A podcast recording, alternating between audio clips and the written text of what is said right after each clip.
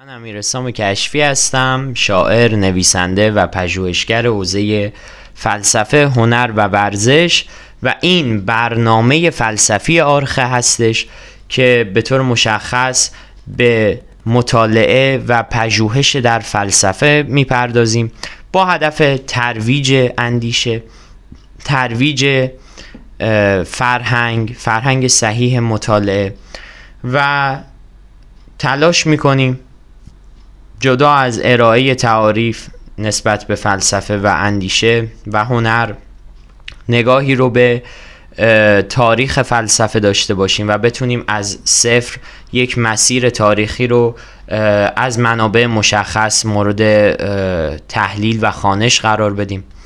برای حمایت از ما لایک کامنت و subscribe فراموش نکنید. زنگوله بزنید که هر وقت ما قسمت جدیدی رو گذاشتیم که به طور مشخص با حفظ زمان بندی هفته یک قسمت خواهد بود. شما بتونید دسترسی داشته باشید و از این انتشار با خبر بشید. خب من قسمت اول رو اختصاص میدم به مطالعه فلسفه. هم میشه گفت قسمت صفر هم میشه قسمت یک. من خیلی به در واقع این قسمت بندی ها به این شکل اعتقادی ندارم و اینفوگرافی ما یک بار سر برنامه آرخه دادیم و آرخه هم یک واژه یونانی فلسفی هست به معنی علت ذاتی که حالا اصلا یک تعاریف به شدت جدی و مهم هم داره این قضیه و بهش حالا خواهیم پرداخت در ادامه. اما آرخه آکادمی ما به طور مشخص اهداف زیبایی داره اهداف خوبی داره و اون چیزی نیست جز کمک به چرخه آموزش در وضعیت نابسامان آموزشی امروز کشورمون. کاری که از دستمون برمیاد تا حدی که می‌تونیم داریم انجام میدیم و خب یک برنامه پادکست داریم که فصل دومش هم در حال انتشار هست.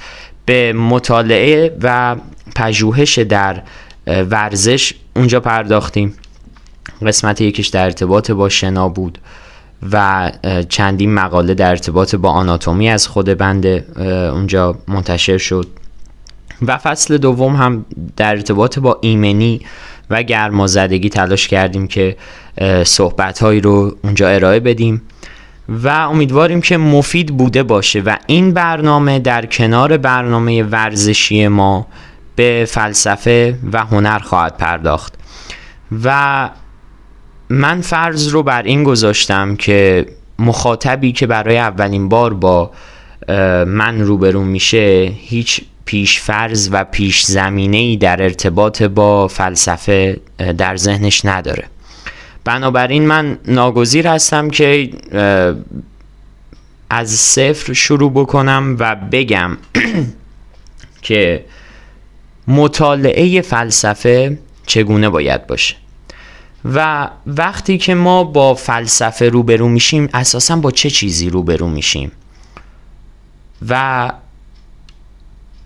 همه ما در نهایت حتی منی که اینجا هستم و اساتید و فیلسوفان بزرگ دنیا کارورزهای فلسفه بودند. فلسفه معانی متفاوتی داره و ریشه ریشه در عقل و خرد در واقع انسان داره. به تعریف مشخص فلسفه هم به ناگزیر باید در قسمت های بعد پرداخت که اصلا واژه فیلو و صوفیا از کجا اومده و به چه معنا هستند من تلاش می‌کنم در تاریخ فلسفه به این قضیه بپردازم که کلمه فلسفه به معنای اندیشیدن دوست داره اندیشه از کجا اومده. اما پیش از اون اجازه بدید این فایل رو اختصاص بدیم به نحوه مطالعه فلسفه در واقع تفکر و اندیشه چیست؟ تفکر به معنی اندیشیدن است اندیشه را می‌توان دقت، بینش، جهانبینی و یا چیزهای دیگر تعریف کرد تفکر می تواند زایده چیزهایی باشد که در طول زندگی و پیش از تفکر تجربه کرده ایم. می شود در این خصوص به تصور که یک بخش اساسی از تفکر است اشاره کرد که زایده تجربه و خیال است. این در واقع یک صحبت فکر می کنم جدی و مفیدی هم می‌تونه باشه. به این علت که زمانی که ما درباره چیزی میاندیشیم و فکر می‌کنیم باید اون چیز وجود داشته باشه در تجربیات ما یا در تصور ما. و تصور ما هم از آن گونه که جهان رو فهمیدیم خیال می‌کنه و چیزی می‌سازه در ذهن. مثلا در ارتباط با بحث کیهان شناسی وقتی که ما میگیم پیش از Big Bang یا انفجار بزرگ نیستی بوده و Big Bang مرز بین نیستی و هستی بوده با احتیاط هم میشه به این قضیه اشاره کرد در واقع داریم به نبود هیچ چیز اشاره می‌کنیم. من یک برنامه رو می‌دیدم اونجا گفتش که قبل از Big Bang فقط نیستی بوده. و نیستی یعنی هیچ چیز نبوده. حالا چشماتون رو ببندین و تصور کنید پیش از Big Bang. چی می‌بینید؟ و هر چیزی که می‌بینید اشتباهه. چون هر آن چیزی که درباره نیستی شما تصور می‌کنید زایده هستی است. وقتی ما داریم از نیستی صحبت می‌کنیم نه به تاریکی اشاره می‌کنیم نه به سیاهی نه به وجود ماده تاریک انرژی تاریک نه فضا نه زمان نه در واقع ما به هیچ چیزی اشاره نمی کنیم و هیچ چیزی وجود نداشته. بنابراین وقتی هیچ چیزی وجود نداشته ما نمی‌تونیم تصور بکنیم چه چیزی وجود داشته.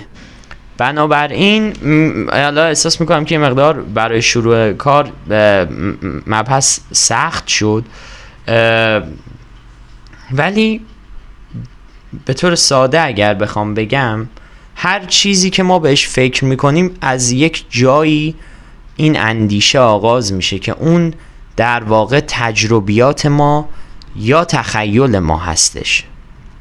مثلا در ارتباط با شعر شعر زایده تخیل هست و بخشی هم تفکر. نه وحی میشه نه الهام میشه نه اتفاق کلیشه‌ای اینچنینی اتفاق میفته. نه. بحث خیال هست و تفکر. مزایای اندیشیدن. ما گفتیم فلسفه به معنای اندیشیدن و جهانبینی هست. نگاهی با جزئیات با دقت به زندگی است. خب این مزایای اندیشیدن چیست؟ من من در واقع انسان مدرن من امیر حسام کشفی در سال 1400 با این همه هوش مصنوعی و نمی‌دونم انواع اقسام تلفن های هوشمند و این چیزا چرا باید وقت بذارم و یک برنامه فلسفی تماشا بکنم در حالی که می‌تونم به entertainment یا سرگرمی در واقع خودم بپردازم. خب هنگامی که دارم تلاش می‌کنم تفکر را تعریف کنم باید بسیار احتیاط کنم تا درگیر مباحثی که باید در مراحل بعد به آن اشاره کنم نشد و منظور از این در واقع قسمت های بعد هستش که به اون خواهیم پرداخت. تفکر اولین تفاوت انسان مدرن با دیگرگونه های انسان پیش از انقراض بود و بنابراین می‌توان تا حدود زیادی این بقا را در تفکر و اندیشه جستجو کرد. اندیشیدن درباره همه چیز در واقع همه چیز این جهان این جهان بزرگ که انسانهای کوچک را به تعجب واداشت طوری که برای اولین بار پرسش کرد درباره همه چیز انسان متعجب می‌کنه. و این کار اندیشه بود و آتش اهلی شد اسب و سگ و گوسفندان اهلی شدند درختان اهلی شدند و اولین بذرها کاشته شدند.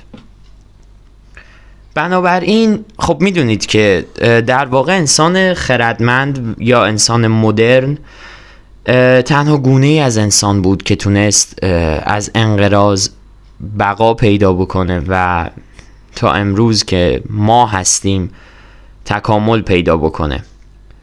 و اون هم به علت اندیشه و پرسشگری انسان اون زمان بود که نسبت به جهان پیرامونش پرسش کرد و خواست بذر بکاره و اونجا بود که گندم کاشته شد و خواست غذا داشته باشه و گوسفندان اهلی شدند.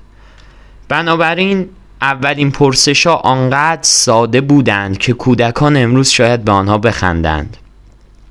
این پرسش ها را در ادامه این برنامه خواهیم داشت. همچنین در قسمت های بعد. اما از خودمان پیش از شروع این برنامه پرسیدیم فواید مطالعه فلسفه چیست و اساسا چرا باید فلسفه را مطالعه کرد؟ اینها هم پرسش هستند با اشاره به اینکه هنر فلسفیدن به طرح پرسش است باید بگویم. فلسفه اندیشه و تفکر است. نگاهی با دقت به زندگی است. اینکه چرا باید فلسفه را مطالعه کنیم؟ فارغ از اینکه مشغول چه شغلی یا دارای چه تخصصی هستیم تنها به یک علت است اندیشه ای بهتر. جامعه امروز ما درگیری های بسیار زیادی و ضعف های اساسی در ساحت فرهنگ دارد. علوم نظری در واقع روغن چرخدنده های فرهنگ هر کشوری هستند. متاسفانه در وضعیت اکنون به دلایل مختلف که بهش اشاره خواهم کرد فرصت اندیشیدن درباره موضوعات اساسی و هستی شناسانه زندگی بر مای ایرانی بسیار کم شده است. که دلایل مشخص و روشنی هم دارد. در این باره میشه به این موضوعات اشاره کرد به این دلایل در واقع اشاره کرد. نقش تکنولوژی سیاست وضعیت اقتصادی و معیشتی یا وضعیت نابسامان هنر و فرهنگ و بسیاری از دلایل دیگه.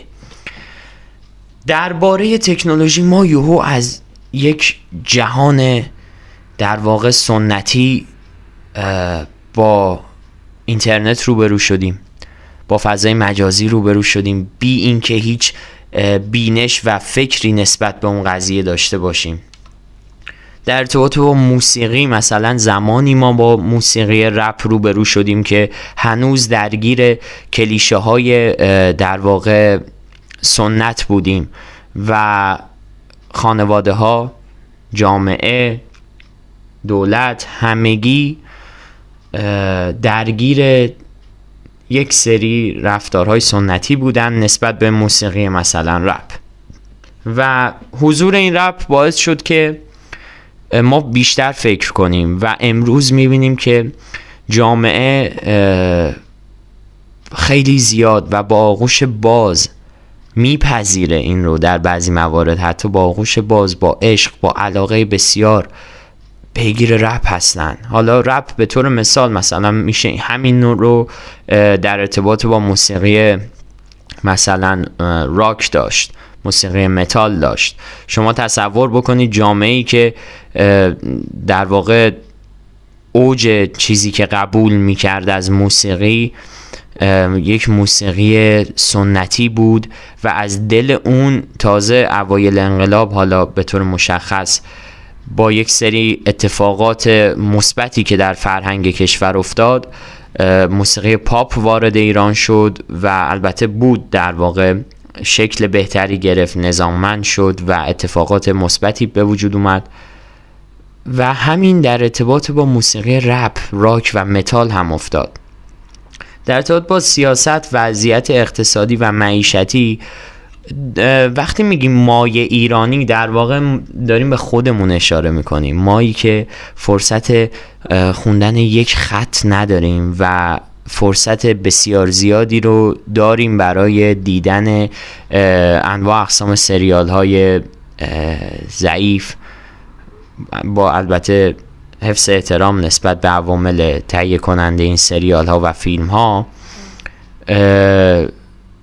وقت برای اون داریم ولی وقت برای اندیشه نداریم. خب دلیل اینکه ما مای ایرانی امروز در واقع انتخاب می‌کنیم یا بهتره بگیم تحت یک جبر ناخداگاه قبول می‌کنیم و به سمت ابتزال میریم علت های مشخصی داره که در ادامه بهش خواهیم پرداخت. اما همه اینها باعث میشه که ما از اندیشه دور بشیم و نفهمیم در جهان در درون ما چه اتفاقی داره میفته اگر همچنان به این فکر می‌کنید که چرا باید فلسفه بخوانید باید بگویم برای تغییر دنیای خود و خروج از چرخه زیست یک نواخت. ما مدرن داریم در یک چرخه چرخه در واقع روزمرگی زندگی می‌کنیم و هر روز با تلف شدن زمانمون استمرار پیدا می‌کنه. بی اینکه کاری انجام بدیم مفید واقع بشیم. مفید در واقع در چرخه زندگی در چرخه طبیعت. بی اینکه بیاندیشیم که این کاری که داریم انجام میدیم در واقع چیست و از کجا اومده. این البته دیگه مشخص به مایه ایرانی نمیشه و اینجا یک بحث جهان شمول هستش. اکثریت جوامع و انسان مدرن امروزی در قرن 21 درگیر روزمرگی شده. و این علت های مشخصی هم داره که مثلا میشه به حضور تکنولوژی به این قضیه اشاره کرد و بحث کنترل میاد وسط که حالا در ادامه به این موضوعات خواهیم پرداخت. مطالعه فلسفه دریچه نگاه ما را به جهان هستی باز می کند و شاید برای بسیاری فرصتی باشد تا برای اولین بار اندیشه بورزند. تمامی علومی که امروز آنها را مشخص و جدا می‌شناسیم زاییده فلسفه یا اندیشه انسانهای باستان بودند. پزشکی، نجوم، داروسازی، ادبیات، جامعه شناسی و سیاست، اقتصاد و بسیاری از علوم دیگه همگی زایده در واقع پرسش ابتدایی انسان بودند که ما حالا در بحث تاریخ فلسفه به این پرسش ها خواهیم پرداخته که شما وقتی با این پرسش ها روبرو میشی می‌بینید چقدر اینها ساده و ابتدایی بودند و از دل اون مثلا یک علمی امروز به وجود میاد به نام نجوم به نام پزشکی داروسازی. همه اینها زیر مجموعه فلسفه که خود فلسفه هم در واقع اندیشه است بودند. بنابراین به هر انسان مدرنی خصوصا در یک نواختی قرن حاضر و پیشرفت روزافزون تکنولوژی نیاز و مهم است بداند و بفهمد از کجا آمده و چطور. همین از دل آگاهی فلسفی اتفاق خواهد افتاد. اینکه شهروند مدرن بداند به چه موسیقی گوش می‌دهد چرا گوش می‌دهد تأثیر سینما در فرهنگ چقدر است؟ نقش ادبیات چیست و سوالاتی از این دست؟ فلسفه مجال فهم است. و آنان که ندانند نه به دست دیگری بلکه به دست ناآگاهی خود از جهان حاضر در چرخه فرهنگ حذف خواهند شد. تعارف نداره. جهان مدرن بسیار جدی بیرحم و در واقع پرجدل حذف می‌کنه. انسانهایی رو که نفهمن چه اتفاقی داره میفته و این در ارتباط با ما نیست در ارتباط با تمام انسانهایی روی کره زمین به این ترتیبه. انسانی که در جهان مدرن موسیقی رو نفهمه انسانی که سیاست رو نفهمه جغرافیا رو نشناسه. دیر یا زود حذف میشه و این حذف به معنی مرگ فیزیکی در واقع نیست. یه زمانی یه نفر زنده هست ولی اندیشه نداره و خاصیتی در واقع نداره.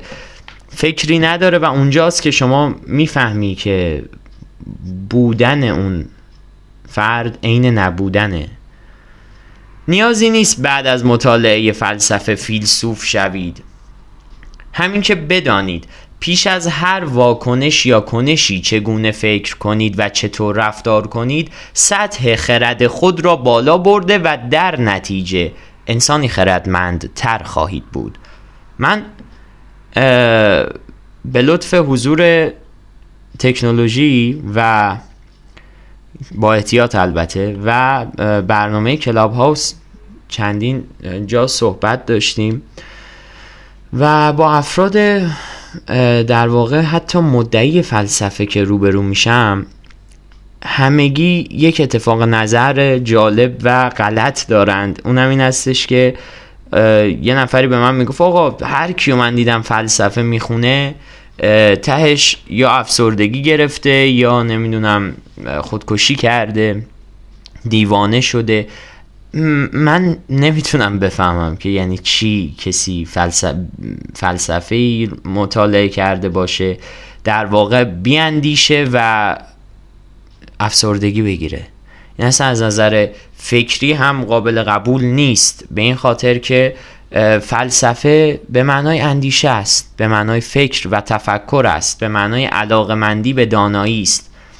بنابراین نمی‌تونه این علت افسردگی باشه و باید علت رو در جای دیگه جستجو کرد. حالا اینکه ما بخوایم ببندیم به فلسفه این یک چیز جداگونه است که خب از هیته فلسفه خارجه. اون دیگه عزیزان خودشون می‌دونن که فلسفه در واقع به معنی مطالعه به معنای جهانبینی به معنای تفکر هست.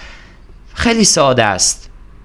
و به شدت سخت. وقتی که شما بخواید با جدیت جهان رو مورد پرسش و تحلیل قرار بدید متوجه میشید که چقدر جهان می‌تونه زیبا ساده و در عین حال جدی و سخت باشه. این در واقع تضاد هستش که فلسفه رو جذاب می‌کنه.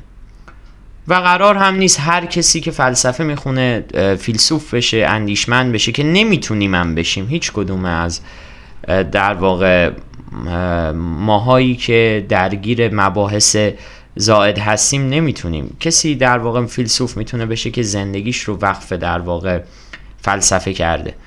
بنابراین نه خیالتون راحت بشه نه افسردگی می‌گیرین نه دیوونه میشین نه از این اتفاقا میفته براتون. اتفاقا برعکس بسیار عالی همه چی پیش خواهد رفت. حالا با هم ادامه میدیم و می‌بینید که من دیوونه نشدم افسرده نشدم و بسیار ساده و زیبا و عاشقانه دارم زندگی می‌کنم. بی اینکه بخوام نگران این مباحث باشم بی اینکه حتی به فیلسوف شدم فکر بکنم. نه فقط به عنوان یک شاگرد و کارورز در ساعت فلسفه فعالیت می‌کنم و بنابراین خیالتون راحت باشه و میشه گفت هر کسی با هر تخصصی لازمه بدونه داره چه کاری می‌کنه. من به عنوان مربی شنا مثلا زمانی که در واقع می‌خواستم عضویت انجام مربیان شنا آمریکام رو بگیرم دیدم اینها اصلا توی لول یک آسکا یعنی مرحله اولی که شما رو می‌خوان به عنوان مربی آمریکا قبول بکنن صحبتشون با شما این هستش که فلسفه مربیگریتون چیست؟ یعنی به شما میآموزن که پیش از شروع کلاس بدونید چه فلسفه‌ای برای اون روز دارید چه برنامه ای رو دارید چه آموزشی رو می‌خواید بدید و چه تمرینی و در راستای چه هدفی؟ همه اینها پرسش های زیبایی است که فلسفه به وجود آورده و ما می‌بینیم که در دل تمام کارها این نهفته است. در مکانیک در سیالات در رانندگی اینکه ما چطور رانندگی می‌کنیم و در واقع هدف ما از رانندگی چیست. اینها میشه سوالات ابتدایی و بسیار ساده ای که ما طول روز باش برخورد می‌کنیم. جای تنزی هم دیدم که این رب داده بود. اول مرغ بوده یا اول تخم مرغ که بعد فهمیدن که باید اول مرغی بوده باشه که از دلش تخم مرغی در واقع زایده بشه. و این هم یکی از تنزهای پرسش های فلسفی است. و اینکه چطور قرار شروع کنید و از کجا شروع کنیم و در قسمت های بعد تلاش می‌کنم بهش توضیح بدم. یه سری کتاب ها هستش که می‌تونه در این خصوص بهتون کمک بکنه. همچنین یه سری فیلم ها مستندا. به حال بسته به علاقه مندی شماست و اینکه چقدر می‌خواید در حوزه فلسفه مطالعه بکنید. کتاب های بسیار ساده ای هستش که من جداگونه در اینستاگرام تلاش می‌کنم معرفی کنم و توضیح بدم دربارش. و اندیشیدن در باب هر موضوعی ورود به میدان زیبای فلسفه است. ادامه دهید و تلاش کنید فروتنانه شاگردی مهم باشید. شهامت آموختن فلسفه شما را به لذتی مهم میرساند و اینکه شما را با ناآگاهی خودتان نسبت به جهان روبرو می کند چقدر این جمله از سقراط زیباست؟ می‌دانم که هیچ چیز نمی‌دانم. البته در ارتباط با این جمله هم با احتیاط میشه صحبت کرد. چون ما هر آن چیزی که از سقراط داریم در واقع از خود او نیست و از ارست از از می‌خوام افلاتون به ما رسیده یعنی منابع مرتبط ما. افلاتون و حتی ارسطو هم میشه در واقع بهش اشاره کرد. تا سری جا.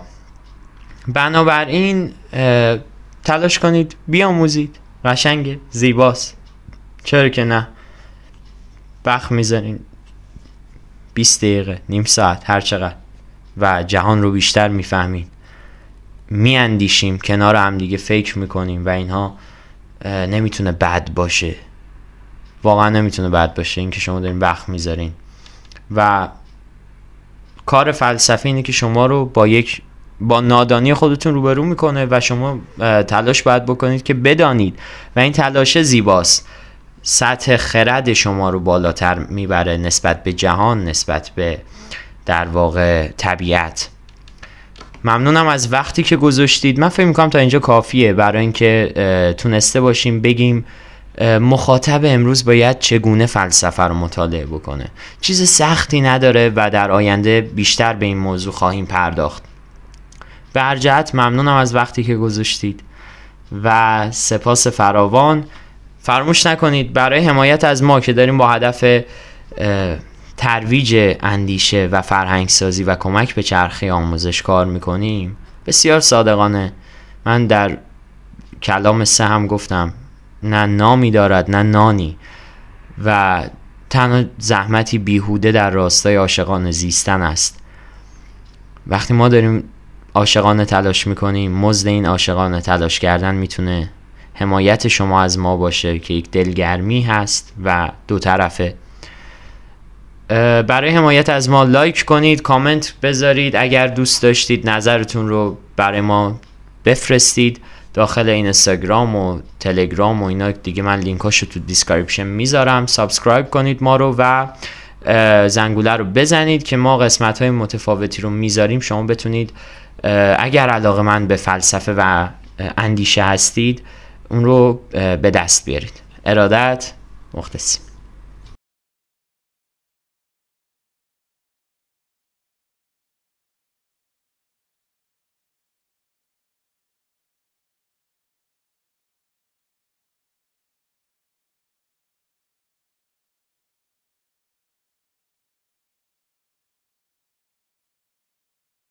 سلام و عرض ادب خدمت همه شما عزیزان امیرسام کشفی هستم و این برنامه فلسفه و هنر با من امیرسام کشفی است از آکادمی آرخ منتشر میشه و به طور مستقیم از یوتیوب ما می‌تونید دنبال کنید این برنامه رو. به پژوهش و بررسی فلسفه و هنر می‌پردازیم. بنده شاعر نویسنده و پژوهشگر حوزه فلسفه هنر و ورزش هستم. و این افتخار رو دارم که خدمت شما باشم با تهیه این برنامه مفید. از این جهت که تاریخ فلسفه رو تلاش می‌کنیم بپردازیم به شکل خیلی جدی.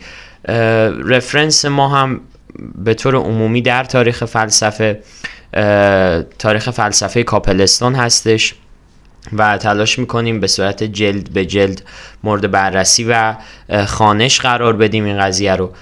و در قسمت قبل درباره اینکه فلسفه چیست و چگونه باید فلسفه رو مطالعه کرد توضیح دادیم صحبت کردیم و امیدوارم که مفید بوده باشه. در این قسمت ما قرار هستش که پس از گذروندن قسمت اول که به اهمیت مطالعه تاریخ فلسفه پرداختیم به این بپردازیم که خب فلسفه از کجا آمده است؟ و بینشمون رو نسبت به تاریخ فلسفه بیشتر بکنیم. و زمانی که به تاریخ فلسفه نگاه می‌کنیم در واقع داریم به تاریخ اندیشه مردمان و اندیشمندان بزرگ دنیا نگاه می‌کنیم. مواجهه انسان با اندیشه در یونان اتفاق افتاد. و آسیای صغیر. و حالا این رو من در در زمانی که بخوایم خانش رو شروع بکنیم توضیح خواهم داد که به طور مشخص از کجا اومده. و خیلی انسان اون زمان درگیر استوره ها و یک سری باورهای ذهنی بوده که به طور نسل به نسل منتقل می شده و یک سری گزاره ها که سینه به سینه بین مردمان میچرخیده. و اینکه انسان هایی در اون زمان ما داریم خیلی قبل تر رو صحبت بکنیم. بیش از در واقع سه هزار سال پیش رو داریم صحبت می‌کنیم. و می‌بینی که انسان اون زمان چقدر جذاب و چقدر دقیق تلاش کرده بفهمه با اون دیدگاه ساده ای که مردمان اون زمان داشتن. در واقع اینطور میشه گفت زادگاه فلسفه یونانی ساحل آسیای صغیر و نخستین فیلسوفان یونانی از مردم ایونا بودند. پیش از اینکه صحبت شروع بکنم می‌تونید از ما که داریم کار آموزش انجام میدیم و تلاش می‌کنیم محیطی سالم ایجاد بکنیم. در این اینستاگرام به نشانی آرخه dot آکادمی و تلگرام به نشانی آرخه underline آکادمی حمایت بکنید. ما رو توی یوتیوب به نشانی امیر حسام کشفی که بنده هستم subscribe کنید زنگوله رو بزنید که براتون بیاد. و دیگه واقعا این چیزای کلیشه ای رو احساس می‌کنم که بهتر هستش که ورود نکنیم بهش. می‌دونید دیگه مشخصه. اگر علاقه داریم به بحث آموزش اگر علاقه داریم به محیط های سالم و اندیشه ما تلاش می‌کنیم که به این شکل باشیم. و برای اینکه ما داریم تلاش می‌کنیم احساس می‌کنم که شما هم باید حمایت بکنید از ما. برجت خب تا اینجا ما مشخص کردیم که فلسفه از آسیای صغیر و مردم ایونا شروع شده. در حالی که خود یونان در نتیجه تاخت و تازهای دریایی در قرن یازدهم قبل از میلاد که فرهنگ باستانی اژه‌ای خودشون رو در واقع تحت بینظمی و وحشیگری توی خودشون فرو برده بودند ایونا روح تمدن کهنتر را حفظ کرد و هومر به جهان ایونی تعلق داشت. و ولو آنکه اشعار هومر از حمایت و تشویق اشرافیت جدید آخایی برخوردار بودند. با آنکه اشعار هومری را در واقع نمی‌توان یک اثر فلسفی نامید هرچند این اشعار به سبب آنکه از مراحل خاصی از طرز تفکر و سبک زندگی یونانی پرده برمیدارند دارای ارزش بسیار است و تأثیر تربیتی آنها در یونانیان یونانیان زمان بعد از خودش حتی نباید ناچیز شمرد اما افکار پراکنده فلسفی که در آن اشعار رخ می نماید بسیار دور از نظم و اسلوبند البته به مراتب کمتر از آنچه در اشعار هزیود نویسنده حماسی سرزمین اصلی یونان دیده می شود که در اثر خیش نظریه بدبینانه خود را نسبت به تاریخ عقیده راسخ خود را به حکومت قانون در عالم حیوانی و شیفتگی اخلاقی خود را نسبت به عدالت در میان آدمیان تصویر کرده است. این نکته پرمعنی است که بزرگترین شاعر یونان و سرآغاز فلسفه منظم هر دو به ایونا تعلق دارند. اما این دو دستاورد بزرگ نبوغ ایونی یعنی اشعار هومر و جهانشناسی ایونی درست دنبال کننده یکدیگر نیامده است.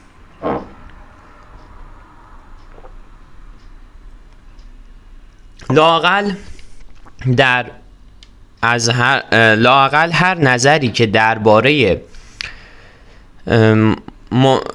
سبک انشا و سنف تاریخی یا تاریخ های اشعار هومری داشته باشیم به اندازه کافی روشن است که جامعه منعکس شده در آن اشعار جامعه دوره جهانشناسی عیونی نیست بلکه به عصر ابتدایی تری تعلق دارد. همچنین جامعه که هزیود یکی از دو شاعر بزرگ حماسی و متأخر بر شاعر دیگر توصیف کرده است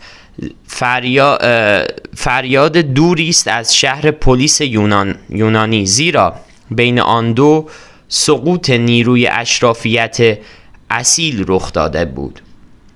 سقوطی که رشد آزاد زندگی شهری را در سرزمین اصلی یونان ممکن ساخت. زندگی قهرمانی که در ایلیاد نمایش داده شده است و نیز حاکمیت اشرافیت زمینداری که در اشعار هزیود از آن سخن رفته است هیچ یک زمینه برای رشد فلسفه نبود. برعکس فلسفه فلسفه اولیه در واقع هر چند طبیعت محصول کار افراد بود دستاورد مدینه یعنی شهر و تا اندازه بازتاب حکومت قانون و مفهوم قانون نیز بود که پیش از, که پیش از سقراطیان به طور منظم در جهانشناسی های خود نسبت به کل جهان بست و توسعه دادند. بدین سان به یک معنی بین اعتقاد هومری به یک قانون نهایی یا سرنوشت و مشیتی که بر خدایان و آدمیان حکومت می کند و تصویر هزیودی عالم و خواستهای اخلاقی این شاعر و جهانشناسی اولیه عیونی نوعی استمرار وجود دارد.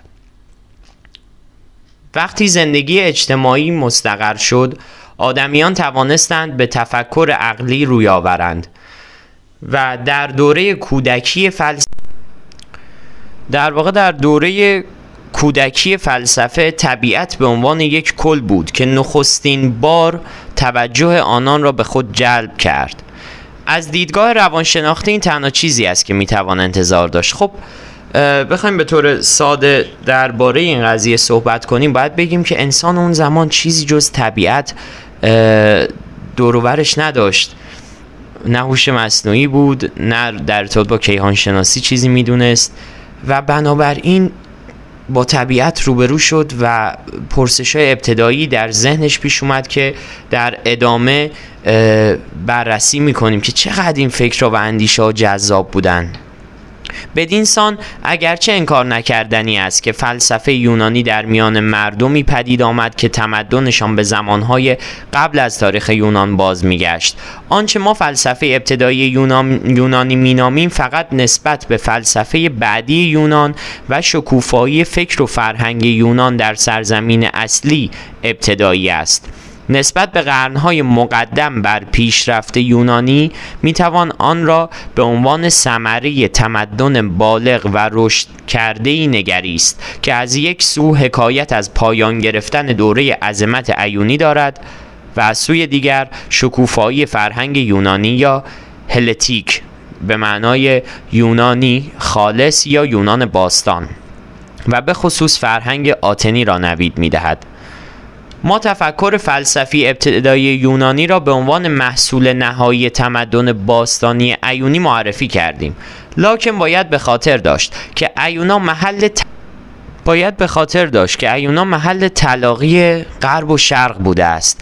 به طوری که می‌توان این سوال را مطرح کرد که آیا فلسفه یونانی از تأثیرات شرقی برخوردار بوده است؟ مثلا آیا از بابل یا مصر اقتباس شده است یا نه؟ این نظریه مورد اعتقاد بوده است. لاکن ناگزیر آنها را رها کردند. فلاسفه و نویسندگان یونانی چیزی از آن نمیشناختند. حتی هرودوت که هرودوت یکی از بزرگترین مورخای یونانی است که خیلی مشتاق بود نظریه خود را درباره دین و تمدن یونانی به منابع مصری برساند و نظریه منشأ شرقی داشتن فلاسفه یونانی اصلا از نویسندگان اسکندرانی ناشی شده است که مدافعان مسیحی از آنان گرفتند. مثلا مصریان دوره یونانی مایی اساتیر خود را بر طبق اندیشه های فلسفه یونانی شرح و تفسیر کردند و آنگاه اظهار داشتند که اساتیر آنان منشأ فلسفه یونانی است.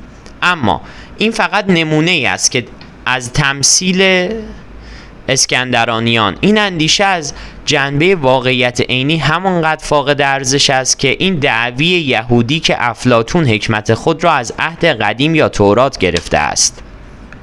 البته در تعبین اینکه چگونه فکر مصری توانسته است به یونانیان منتقل شود دشواری هایی هست. بازرگانان, آن... بازرگانان در واقع آنگونه آدمایی نیستند که انتظار داشته باشیم نظریه های فلسفی رو منتقل کنند.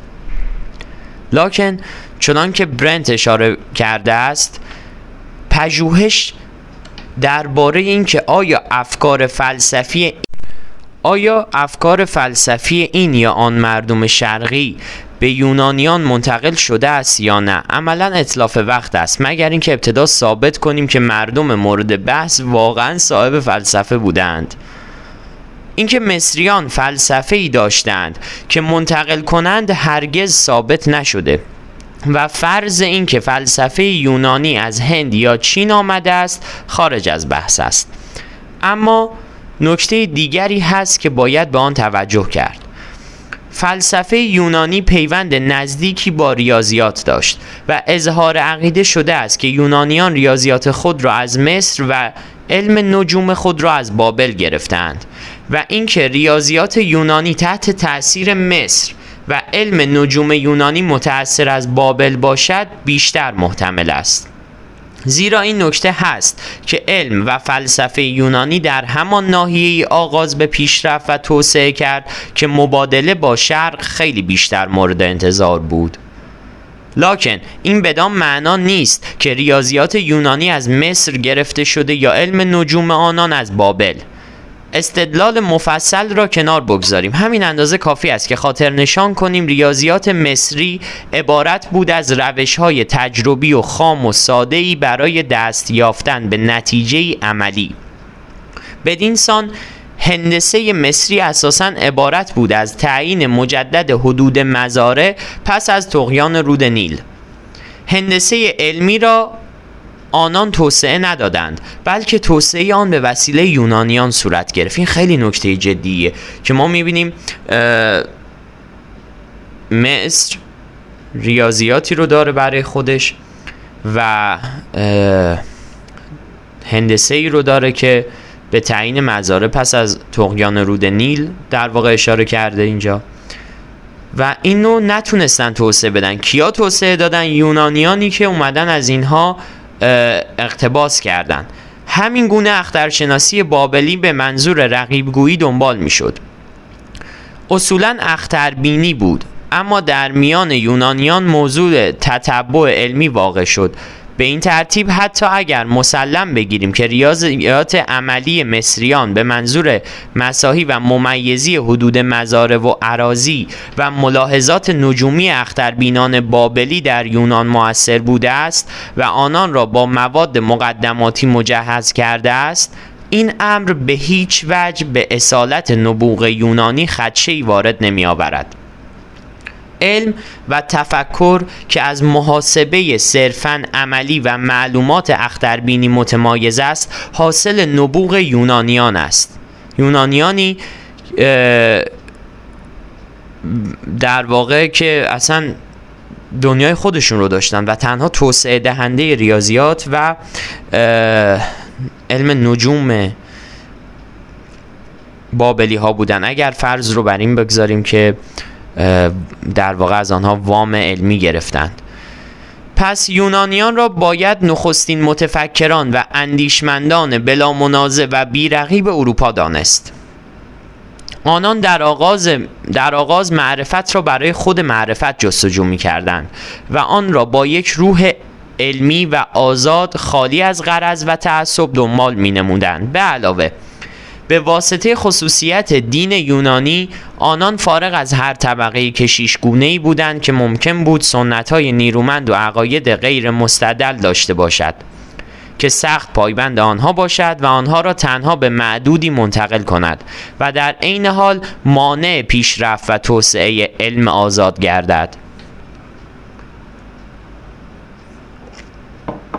هیگل در تاریخ فلسفه خیش فلسفه هندی را به دلیل اینکه با دین هندی یکی است تا اندازه عجولانه رد می کند در حالی که وجود مفاهیم فلسفی را میپذیرد معتقد است که اینها صورت تفکر به خود نگرفته بلکه به صورت شعری و رمزی یا سمبولیک ادا شده است. و مانند دین قرض عملی آزاد کردن آدمیان از توهمات و ناخوشی های زندگی را دارد نه اینکه معرفت را برای خود آن بخواهد. بدون اینکه کسی خود را گرفتار موافقت با نظریه هیگل درباره فلسفه هندی بکند که برای دنیای غربی جنبه های فلسفی خالصش از زمان هیگل به بعد به طور خیلی واضح تر شناخته شده است می توان با او موافقت کرد که فلسفه یونانی از نخستین تفکر با روحیه علم آزاد دنبال شد. خب می‌دونیم وقتی ما فلسفه هندی رو و تا حدودی شرق رو میشه گفت مورد بررسی قرار میدیم و می‌خونیم می‌بینیم که این خیلی مرتبط با دین هستش و فلسفهشون هم فلسفه هند فلسفه در واقع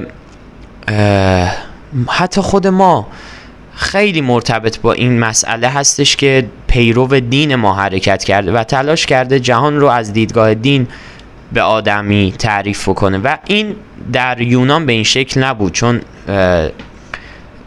دین مشخصی نداشتند و پیرو یک سری اساتیر بودند و خدایگان مختلف که اون هم بررسیش خیلی جذابه. من تلاش می‌کنم به اون هم بپردازم. بی نظیر واقعا.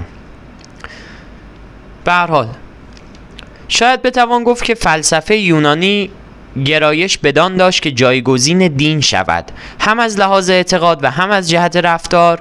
مهازا این امر بیشتر به واسطه عدم کفایت دین یونانی بود تا خصیصه اساتیری یا اسرارآمیز در فلسفه یونانی. البته منظور این نیست که مقام و عملکرد استوره در فکر یونانی ناچیز شمرده شود. یا اینکه تمایل فلسفه در زمانهای معینی برای اینکه به صورت دین درآید چنان که در مورد فلسفه افلاتین یا پلوتینوس در واقع به طور مشخص می‌بینیم تغییر گردد. در واقع راجع به استوره باید گفت در نخستین جهانشناسی های طبیعت شناسان یونانی عناصر اساتیری و تعقلی در عین حال در یک واحد نامنقسم در یکدیگر نفوذ و تاثیر داشتند. این سخن ورنر یگر پروفسور فلسفه هستش. اگر شما نکنم. کتاب ارسطو بنیادهای تاریخ فلسفه پیشرفت وی صفحه 377 از آقای پروفسور ورنر یگر. زلر بر بیقرزی و بیتعصبی یونانیان در نگاهشان به دنیای پیرامون خود تأکید می کند این بیطرفی و بیغرزی در ترکیب با ادراک واقعیت و نیروی انتظاعشان آنان را قادر ساخت که خیلی زود اندیشه های دینی خود را به عنوان آنچه واقعا بودند باز شناسند یعنی آفرینش های یک تخیل هنری. البته این امر نمی‌تواند در مورد مردم یونان به طور کلی که اکثریت آنان غیر فلسفی بودند صادق باشد. از هنگامی که تفکرات و پژوهش های نیمه علمی و نیمه فلسفی جهانشناسان ایونی جانشین حکمت پند و امثال خردمندان هفتگانه و اساتیر شاعران شد. می توان گفت که فلسفه منطقا جای هنر را گرفت. این فلسفه نزد افلاتون و ارسطو به اوج خود رسید که در قسمت های بعد بهش حتما خواهیم پرداخت. دو تا از فیلسوفان بزرگ تاریخ فلسفه هستند و سرانجام نزد افلاتین به بالاترین رتبه عروج خود رسید. نه در استور شناسی بلکه در عرفان نائل آمد. مهازا این انتقال از استوره به فلسفه ناگهانی و تند صورت نگرفت و حتی می‌توان گفت که مثلا تکون خدایان هزیودی در تفکر جهانشناسی ایونی جانشین و وارث یافت. عنصر استوره که پیش از رشد تعقل کنار می‌رفت هنوز ناپدید نشده بود. در واقع استوره در فلسفه یونانی حتی در زمانهای بعد از سقراط هم وجود داشت. مهد موفقیت درخشان فکر یونانی در ایونا بود و اگر ایونا مهد فلسفه یونانی بود ملیتوس مهد فلسفه ایونی بود. زیرا در ملیتوس بود که تالس نخستین فیلسوف مشهور ایونی درخشید. فلاسفه ایونی عمیقا تحت تاثیر امر تغییر تولد و رشد فساد و مرگ بهار و خزان در عالم خارجی طبیعت کودکی و کهولت در حیات انسان پدید آمدن یا کون و از میان رفتن فساد اینها بودند. امور آشکار و ناگزیر گریز ناپذیر جهان و سوالاتی از این دست. اشتباه بزرگی است. اگر تصور کنیم که یونانیان مردمی خوش و لاوبالی بودند که جز گردش در ایوانهای شهرها و تماشای آثار شکوهمند یا هنرنمایی های پهلوانانشان کاری نداشتند. این بسیار اشتباهه. آنان از جنبه تاریک زندگی ما در این سیاره بسیار آگاه بودند زیرا در ورای آفتاب و خوشی ناپایداری و ناامنی حیات آدمی حتمیت مرگ و تاریکی آینده را می‌دیدند. بهترین چیز برای انسان زاده نشدن و آفتاب را ندیدن است. ولی همین که زاده شد بهترین چیز چیز دوم در واقع برای او هرچه زودتر گذشتن از دروازه های مرگ است.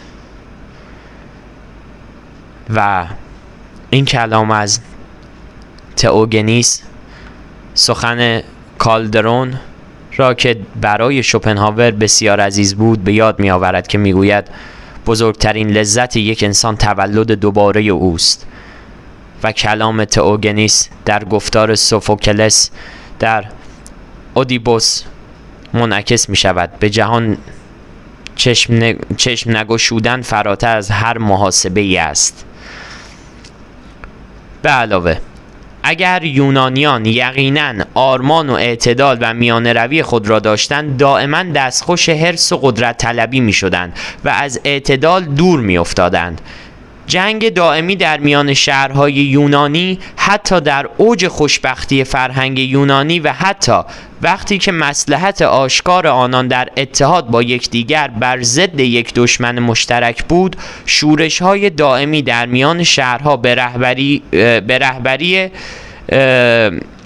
جاه طلب ها با عوام فریبی دموکرات منش ها مزدوری بسیاری از رجال ملی در زندگی سیاسی یونانی حتی وقتی که سلامت و شرف مدینهشان در خطر بود. اینا همه روحیه قدرت طلبی را که مردم یونان بسیار قوی بود آشکار می سازد در مردم یونان در واقع. یونانی یونانی لیاقت و کفایت را ستایش می کرد وی آرمان مرد نیرومند را که می‌داند چه می‌خواهد و توانایی به دست آوردن آن را دارد میستودد. تصور او از قهرمان و مردانگی تا اندازه زیادی به منزله تصور توانایی برای نیل به موفقیت بود. آنطور که دوبوور اظهار می کند یونانی یعنی عهد باستان در واقع ناپل اون زمان ما ناپلئون در واقع امروزی را همچون یک مرد صاحب فضیلت برجسته و ممتاز مینگریست. برای پی بردن به اعتراف صریح و خشن قدرت طلبی بی ملاحظه کافی است گزارشی را که توسیدیدیس از گفتگو و مذاکره بین نمایندگان مردم آتن و مردم ملوس داده است بخوانیم. آتنیان اعلام می کنند اما شما و ما باید آنچه را که واقعا فکر می کنیم بگوییم و فقط آنچه که ممکن است مد نظر قرار دهیم. زیرا ما هر دو یک اندازه می دانیم که در بحث از امور انسانی مسئله عدالت فقط جایی به میان می آید که فشار, ضرور، فشار ضرورت مساوی باشد و نیرومندان آنچه را که می توانند تحمل کنند و ضعیفان آنچه را که باید بپذیرند میپذیرند. همچنین در این گفتار مشهور زیرا درباره خدایان ما معتقدیم و درباره آدمیان می‌دانیم که به موجب قانون طبیعتشان هر جا بتوانند حکومت کنند همین را اراده می کنند این قانون را ما نساخته ایم و ما نخستین کسانی نیستیم که بر طبق آن عمل کرده ایم ما فقط آن را به میراث برده ایم و آن را برای تمام زمانها به ارث خواهیم گذاشت و ما می‌دانیم که شما و همه بشر اگر شما هم مانند ما نیرومند باشید همچون ما عمل خواهید کرد. ما به سختی می توانیم اعترافی آشکارتر و بیشرمانه تر از این درباره قدرت طلبی بشنویم و توسیدیدیس قرینه ای به دست نمی دهد که رفتار آتنیان را تقبیح کرده باشد. باید یادآوری کرد که وقتی اهل ملوس سرانجام ناگزیر به تسلیم شدند آتنیان همه کسانی را که به سنی, به سنی بودند که می توانستند سلاح بگیرند کشتند. زنان و کودکان را به بردگی گرفتند و جزیره را مستعمر نشین خود ساختند و این همه در اوج شکوه جلال آتنی و پیشرفت و موفقیت هنری رخ نمود. درباره در ارتباط نزدیک با قدرت طلبی مفهوم جسارت و بیپروایی و افراط یا زیاده روی قرار دارد. انسانی که از حد خود تجاوز می کند کسی که می کوشد بیش از آن باشد و داشته باشد که سرنوشت برای او مقدر کرده است ناچار رشک خدایان را برمیانگیزد و کارش به ویرانی و تباهی می کشد فرد یا ملتی که شهوت بیلگام برای خود نمایی دارد یک سره به خودبینی گستاخانه و در نتیجه به هلاکت سوق داده می شود شهوت کوربینی شهوت کور خودبینی را پرورش می دهد و خودبینی و غرور به تباهی منتهی می شود بجاست که این جنبه از خصلت یونانی را در بیابیم. اینکه افلاتون نظریه قدرت حق است را محکوم می کند بسیار قابل توجه است. ما در حالی که البته با ارزش های نیچه موافق نیستیم یا هستیم تا جایی نمی توانیم فراست او را در مشاهده رابطه میان فرهنگ یونانی و قدرت طلبی تحسین نکنیم. البته جنبه تاریک فرهنگ یونانی تنها جنبه نیست. هاشا اگر تمایل به قدرت طلبی حقیقی است همینطور آرمان یونانی. یونانی اعتدال و هماهنگی نیز حقیقی است. ما باید توجه کنیم که فرهنگ و خصلت یونانی دو جنبه دارد. یک جنبه اعتدال هنر آپولو و خدایان اولوئی و یک جنبه افراطی خودمینی افسار گسیخته و آشفتگی و دیوانگی دنیوی چنان که در باخه اوریسیدیس دیده می شود همان گونه که زیر دستاوردهای درخشان فرهنگ یونانی گرداب بردگی را می بینیم همانطور که زیر عالم رویای دین المپی و هنر المپی شوریدگی دنیاویزینی و گرداب بدبینی و همه گونه فقدان اعتدال را مشاهده می کنیم با این همه ممکن است کاملا خیالی و وهمی نباشد که با الهام از فکر نیچه فرض کنیم در که در قسمت اعظم دین دین المپی در واقع نظارت بر خود تحمیل شده ای از سوی یونانیان دنیاویزی را می‌توان مشاهده کرد. وقتی قدرت طلبی به تباهی خود یا خود ویرانگری کشانده شد یونانی عالم رویایی المپی را میآفریند که خدایانش با رشک و حسادت مراقب او هستند که ببینند از حدود کوشش انسانی تجاوز نکند. بنابراین وی آگاهی خود را اینطور بیان می کند که نیروهای آشوبگر در قفس او در نهایت ویران کننده او خواهند بود. این تفسیر به معنی گزارشی از منشأ دین یونانی المپی از دیدگاه علمی مورخ نیست. منظور آن فقط پیشنهاد کردن عوامل روانشناختی یا اگر موافق باشید تمهیدات طبیعت است که توانسته است ولو به طور ناخودآگاه در نفس یونانی موثر و کارگر باشد. من فکر می‌کنم تا اینجا کافی باشه برای بخش اول.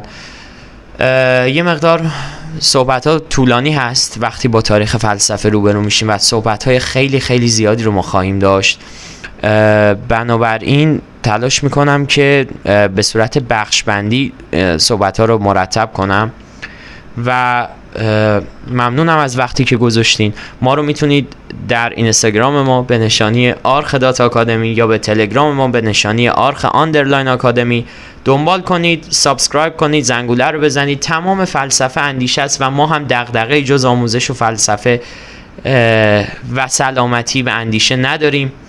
من احساس می‌کنم دغدغه زیبایی است. برای حمایت از ما این کارا رو لطفا انجام بدین که کیفیت کارا بالاتر بره با انگیزه بیشتری کار بکنیم. مرسی از تیمی که با ما کار می‌کنن و ارادت.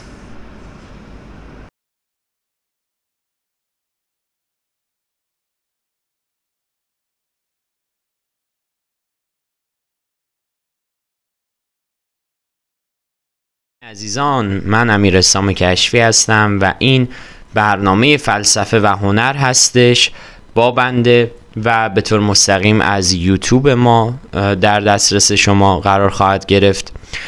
آدرس یوتیوب ما امیر حسام کشفی هست. می‌تونید سرچ کنید داخل یوتیوب و نسخه صوتی این برنامه رو هم می‌تونید در تمامی پلتفرم های صوتی و تصویری با نام بنده و حتی در گوگل جستجو کنید. همچنین برای حمایت از ما می‌تونید از اینستاگرام ما به نشانی آرخه dot آکادمی و یا تلگرام ما به نشانی آرخه underline آکادمی دنبال کنید پیگیر باشید و اگر دوست داشتین این برنامه رو از اون طریق از ما حمایت کنید ما رو follow کنید subscribe کنید. تمام تلاشی که ما اینجا داریم انجام میدیم در راستای کمک به چرخه آموزش است. و با این امید که بتونیم در چرخه آموزش مفید باشیم و این پروژه های پژوهشی و تحقیقی که انجام میدیم به دست علاقمندان این حوزه برسه و کمکی کرده باشیم. برجت من پژوهشگر حوزه فلسفه هنر و ورزش هستم شاعر و نویسنده و این سومین قسمت از برنامه فلسفه و هنر با امیر اسلام کشفی هست. در قسمت اول درباره چگونگی مطالعه فلسفه و مزایای فلسفه صحبت کردیم. یه تعریف خیلی عادی رو و ساده درباره فلسفه ارائه دادیم که خاطرم هست. اونجا گفتیم فلسفه اندیشه است و یک جزئی نگری نسبت به زندگی. یک جهانبینی هستش. هر آن چیزی که ما به آن بیاندیشیم فلسفه میشه. فارغ از این که ما فیلسوف باشیم یا نباشیم کارورز فلسفه باشیم یا نباشیم بسیاری از افراد کتاب فلسفی نخوندن ولی سبک زندگی فلسفی دارن که ما به اصطلاح بهشون میگیم اینا سبک زندگی فلسفی دارن و فلسفیدن از رفتار این افراد مشخصه. چه اشکالی داره؟ اون هم بینش و جهان بینی است که قابل تعریف در حوزه فلسفه حتی می‌تونه باشه. هر آن چیزی که به ذهن انسان کمک بکنه و در اندیشه انسان بیاد در ساحت فلسفه قابل تعریف است. این رو از سیاست، اقتصاد، اخترشناسی، کیهانشناسی علوم قدیم، علوم جدید حتی پزشکی از دل فلسفه بیرون اومده و ما وقتی که نگاه می‌کنیم به سیر تاریخی فلسفه می‌بینیم که چقدر گذار بوده روی تمام علومی که ما امروز به طور جداگونه اینها رو بررسی می‌کنیم و می‌شناسیم. بنابراین مطالعه فلسفه در واقع تلاش برای اندیشه و تلاش برای فکر و آزادی هستش. در قسمت گذشته یعنی قسمت دوم درباره ایونا یا ایونیا یا ملتی ها که یک مکتب فلسفی هم هست صحبت کردیم کم و بیش که الان بخش دوم اون در واقع مکتب ملتی رو دربارش صحبت خواهیم کرد که حالا اصطلاحا از شهرهای عیونی هم بود توضیح دادیم و اولین شهری در غرب بودش که نسبت به جهان اندیشه ورزید و اولین فلاسفه از دل این شهر به دنیا اومدن و بینششون نسبت به جهان پیشرفت کرد و کامل شد. این شهر به طور مشخص سه فیلسوف بزرگ داره. که ما به ترتیب به آنها خواهیم پرداخت مثل تالس مثل آناکسیمندر و آناکسیمنس که اهل این شهر بودند و درباره اینها به شکل خیلی جدی صحبت خواهیم کرد که مسئلهشون هم مسئله طبیعت بود تا متافیزیک. یعنی اون چی که این سه فیلسوف باهاش جهان رو تعریف می‌کردن مسئله طبیعی بود. و خیلی ارتباطی به متافیزیک نداشت. متافیزیک بعدتر در فیلسوفان آینده که باشون خواهیم پرداخت شکل گرفت و برای اونها مطرح شد. در این بخش که بخش دوم مکتب ملتی میشه و ایونیان به ادامه خانش متنی که داشتیم خواهیم پرداخت. اونجا توضیح دادیم که از دیدگاه علمی مورخ منظور از آن یعنی بحث روانشناختی ایونیان تمهیدات طبیعت بوده که توانسته ولو به طور ناخودآگاه در نفس یونانی موثر و کارگر باشد. از این انحراف بازگردیم. علا رغم جنبه مالی خولیایی یونانی ادراک وی از جریان دائمی تغییر ادراک انتقال از زندگی به مرگ و از مرگ به زندگی او را در پرتو شخصیت فلسفی ایونی به سرآغاز فلسفه رهنمون شد. زیرا این خردمندان مشاهده کردند که علا رغم هر تغییر و انتقالی باید چیزی ثابت و پایدار وجود داشته باشد. چرا؟ برای اینکه تغییر از چیزی به چیز دیگر است. باید چیزی که اولی و اساسی و باقی است و صور گوناگون می‌گیرد و حامل این جریان در واقع جریان تغییر است وجود داشته باشد. تغییر نمی‌تواند صرفا کشمکش ازداد باشد. مردان اندیشمند بران شدند که باید چیزی ورای این ازداد وجود داشته باشد. چیزی که اولی و اساسی است. بنابراین فلسفه یا جهانشناسی عیونی اصولا کوششی است برای تعیین اینکه این عنصر اولی یا ماده اولیه و خمیر مایه همه چیز چیست؟ فیلسوفی این عنصر را می‌دانست و فیلسوف دیگری آن را عنصر می‌دانست. در واقع یک فیلسوف این رو مواد تعریف می‌کرد و فیلسوف دیگه این رو عنصر تعریف می‌کرد که به اینها در ادامه خواهیم پرداخت. اینکه هر فیلسوفی کدام عنصر را مادت المواد خود می‌دانست به اندازه این حقیقت اهمیت نداشت که آنان جملگی این اندیشه این اندیشه وحدت را داشتند. امر تغییر امر حرکت به معنی عرستویی به آنان فکر وحدت را القا کرد. هرچند چنان که عرستو می‌گوید آنان حرکت را تعبین نکردند. متفکران ایونی در طبیعت مادت مواد خود اختلاف داشتند لکن همگی در مادی بودن آن همدست بودند. نظر تالس به آب بود. آناکسیمنس به هوا هراکلیتوس به آتش. اختلاف و تمایز بین روح و ماده هنوز درک نشده بود.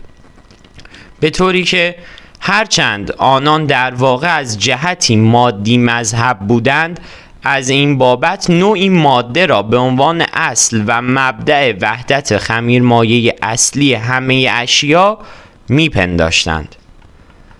به سختی می‌توان ایشان را مادی مذهب به معنی اصطلاحی این لفظ نامید. چون این نبود که آنان تمایزی روشن بین روح و ماده تصور می کردند و آنگاه آن را انکار می نمودند آنان کاملا از این تمایز آگاه نبودند یا لاعقل مستلزمات آن را نمی یافتند بنابراین ممکن است کسی بگوید متفکران ایونی آنقدر که دانشمند بودند فیلسوف نبودند. دانشمندانی ابتدایی بودند که سعی در تعبین عالم مادی و خارجی داشتند. اما باید به خاطر داشت که آنان در حس متوقف نمی شدند بلکه از ظاهر و نمود فراتر می رفتند و به تفکر می پرداختند ام از اینکه آب یا هوا یا آتش به عنوان مادتون مواد می دانستند یقین این عنصر به عنوان عنصر نهایی پدیدار نبود. برای نیل به مفهوم هر یک از اینها به عنوان عنصر نهایی همه اشیا لازم بود که به ماورای نمود حس رفت و آنان به نتایج خود از طریق پژوهش علمی و تجربی نائل نشدند بلکه به وسیله عقل نظری بدانها راه یافتند. وحدتی که وضع کردن در واقع وحدت مادی است. لاکن وحدتی است که به وسیله فکر وضع شده است. به علاوه انتظایی است. یعنی از داده های نمود حسی انتظار شده است. ولو از دیدگاه مادی در نتیجه ما شاید بتوانیم جهانشناسی های ایونی را نمونه های متریالیست ابتدایی بنامیم. حالا درباره اینکه چرا ما در واقع نمونه های جهانشناسی ایونی رو می‌تونیم متریالیست انتظایی بدونیم در ادامه خیلی باهاش روبرو میشیم و توضیح میدیم. زمانی که به در واقع تالس می‌رسیم و فیلسوفان بعد از تالس بیشتر مواجه میشیم با اینکه اینا چگونه ماده رو می‌خواستن تعریف بکنن و اون بحث آرخه تالس که به میان میاد سوالی که می‌پرسه که جهان چگونه به وجود اومده همگی اینها بر ما این رو تا حدودی آشکار می‌کنه. البته با احتیاط میشه گفت که اندیشمندان ایونی تلاش می‌کردن جهان رو از دیدگاه ماده بفهمند و که اون چیزی که ما بهش میگیم در واقع طبیعت طبیعیات. ما می توانیم در آنها مفهوم وحدت در اختلاف و مفهوم اختلافی که به وحدت در می آید تشخیص دهیم و این یک اندیشه و نظر فلسفی است. به علاوه متفکران ایونی معتقد به حکومت قانون در جهان بودند. در زندگانی فرد جسارت و بیپروایی تجاوز از آنچه حق و شایسته برای انسان است. ویرانی یعنی بازگشت کفه ترازو به حالت تعادل را در پی دارد. بنابراین با بست و تعمیم این معنی به جهان قانون جهانی حکومت می کند موازنه, موازنه حفظ می گردد و از هرج و مرج و بی انتظامی جلوگیری می شود این تصور و مفهوم جهانی که قانون بر آن حکومت می کند جهانی که بازیچه بلحوثی صرف یا خودسری و بیقانونی و به محض تسلط کور و خودخواهانه یک عنصر بر عنصر دیگری نیست. مبنایی برای جهانشناسی علمی در مقابل اساتیر خیالی و وهمی به وجود آورد. خب می‌دونیم و توضیح هم دادیم که یونانیان و مردم اون زمان به شدت درگیر با بحث اساتیر بودند و این اساتیر رو میپرستیدند. خدایگان مختلف داشتند چند خدایی بودند و همه اینها وقتی که تلاش می‌کنیم جهان رو از یک ماده تعریف بکنیم اونها رو باید کنار بگذاریم. به خاطر اینکه تلاش داریم می‌کنیم که بگیم تمام این جهان از یک چیز ساخته شده و بنابراین اون چیز نمی‌تونه چند چیز بوده باشه چون تمام اینها به یک چیز در نهایت خواهد رسید. اما از لحاظ دیگر می‌توانیم بگوییم که با ایونیان علم و فلسفه هنوز از یکدیگر متمایز نیستند. نخستین متفکران یا خردمندان ایونی تمام اقسام ملاحظات علمی مثلا نجومی را تتبع می کردند و اینها به وضوح از فلسفه جدا نشده بودند. آنان خردمندانی بودند که ممکن بود برای استفاده از اخترشناسی در دریا نوردی به ترسد بپردازند. سعی کنند عنصر نخستین جهان را بیابند و دستگاه ها و دستاوردهای شگفتانگیز مهندسی طراحی کنند و همه این کارها را بدون آنکه تمایزی روشن بین فعالیت های گوناگون خود قائل شوند انجام می‌دادند. تنها مخلوطی از تاریخ و جغرافیا که به عنوان اطلاعات تاریخی شناخته می‌شد از فعالیت های فلسفی و علمی جدا بود و آن هم همیشه خیلی روشن و واضح نبود معاذا چون مفاهیم حقیقی فلسفه فلسفی و قابلیت واقعی تفکر نظری در میان آنان پدیدار است و چون آنان مرحله ای را در ظهور و پیشرفت فلسفه متعارف یونانی تشکیل می دهند نمی توان آنان را از تاریخ فلسفه حذف کرد که گویی آنان کودکانی بیش نبودند که وراجی های ساده ایشان ارزش توجه و دقت جدی را ندارد. سرآغاز فلسفه اروپایی نمی‌تواند برای مورخ بی اهمیت باشد. و اینجا ما تازه متوجه میشیم که فلسفه از کجا اومد و تمام اون چیزی که در این دو قسمت باش صحبت کردیم دربارش صحبت کردیم تنها مقدمه بسیار بسیار بسیار کوچیک بر بزرگی فلسفه بود که از کجا آغاز شده. و وقتی ما میگیم از کجا آغاز شده سیر اندیشه انسان نقطه جغرافیایی مشخصی نداره. من این رو حالا لازم می‌دونم که خیلی تاکید بشه. وقتی ما داریم فلسفه غرب رو مطالعه می‌کنیم به عنوان یکی از جریان های فکری به شدت بزرگ در طول تاریخ فلسفه غرب رو داریم مطالعه می‌کنیم و این ارتباطی با فلسفه شرق به اون صورتی که ما مد نظر داریم که بگیم سیر اندیشه از در واقع ایونا شروع شده این یک خطاست. به این خاطر که نباید فراموش کنیم ما در شرق هند و چین فلسفه داشتیم.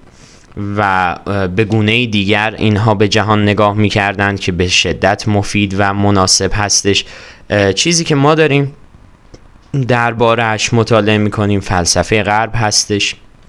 از این حیث به شدت پر اهمیت هستش که تمامی فیلسوفان بزرگ تاریخ از یونان اومدند و تعاریف اساسی فلسفه و خود واژه فیلوسوفیا از یونان اومده و از این حیث می‌تونیم اصل و بنیان رو غرب قرار بدیم و به طور مشخص یونان که اولین فلاسفه نخستین گام ها رو برداشتند و تلاش کردند جهان رو تعریف کنند تمامی این تلاش ها ما رو به این میرسونه که انسان غربی اون زمان چقدر با چالش های متفاوتی روبرو بوده. و این فیلسوفان اون زمان هم که ما مطالعه می‌کنیم دیدگاه های خیلی جذابی داشتن سوالاتی رو میپرسیدن درباره اینکه جهان از کجا به وجود اومده که این سوالی هستش که در قسمت بعد بهش خواهیم پرداخت. در نهایت چیزی که اهمیت داشت برای انسان اون زمان تعریف جهان بود به گونه ای که بتونه هنر رو زمینی بکنه و اندیشه رو زمینی بکنه و تلاش کنه بفهمه از کجا ساخته شده هر آن چیزی که ما در این جهان می‌بینیم. بنابراین به شدت جدیه. تا اینجا مقدمه ای رو داشتیم درباره تاریخ فلسفه و ایونا در قسمت بعد به طور مشخص درباره سه فیلسوف اساسی و مهم ایونی و مکتب ملت صحبت خواهیم کرد که مکتب ملیتوس ملیته در واقع هستش در قسمت بعد شروع خواهد شد و دربارش صحبت خواهیم کرد. برای حمایت از ما می‌تونید کانال اینستاگرام ما رو به نشانی آرخه dot آکادمی و تلگرام ما به نشانی آرخه underline آکادمی دنبال کنید ما لینک ها رو اونجا مستقیم می‌ذاریم. تمام تلاش ما هم در راستای فهم و اندیشه و آموزش هستش. کاملا رایگان داریم انجام میدیم. بی چشم داشتی نه نانی دارد نه نامی. و بنابراین تنها چیزی که می‌تونه ما رو قوی بکنه و انگیزه ای برای ما باشه حمایت شماست. که حداقل ترین کاری هستش که ما می‌تونیم برای فرهنگ کشورمون انجام بدیم. می‌تونید channel یوتیوب ما رو subscribe کنید. امیر حسام کشفی آدرس یوتیوب ما هستش. و ممنونم از وقتی که گذاشتید. ارادت.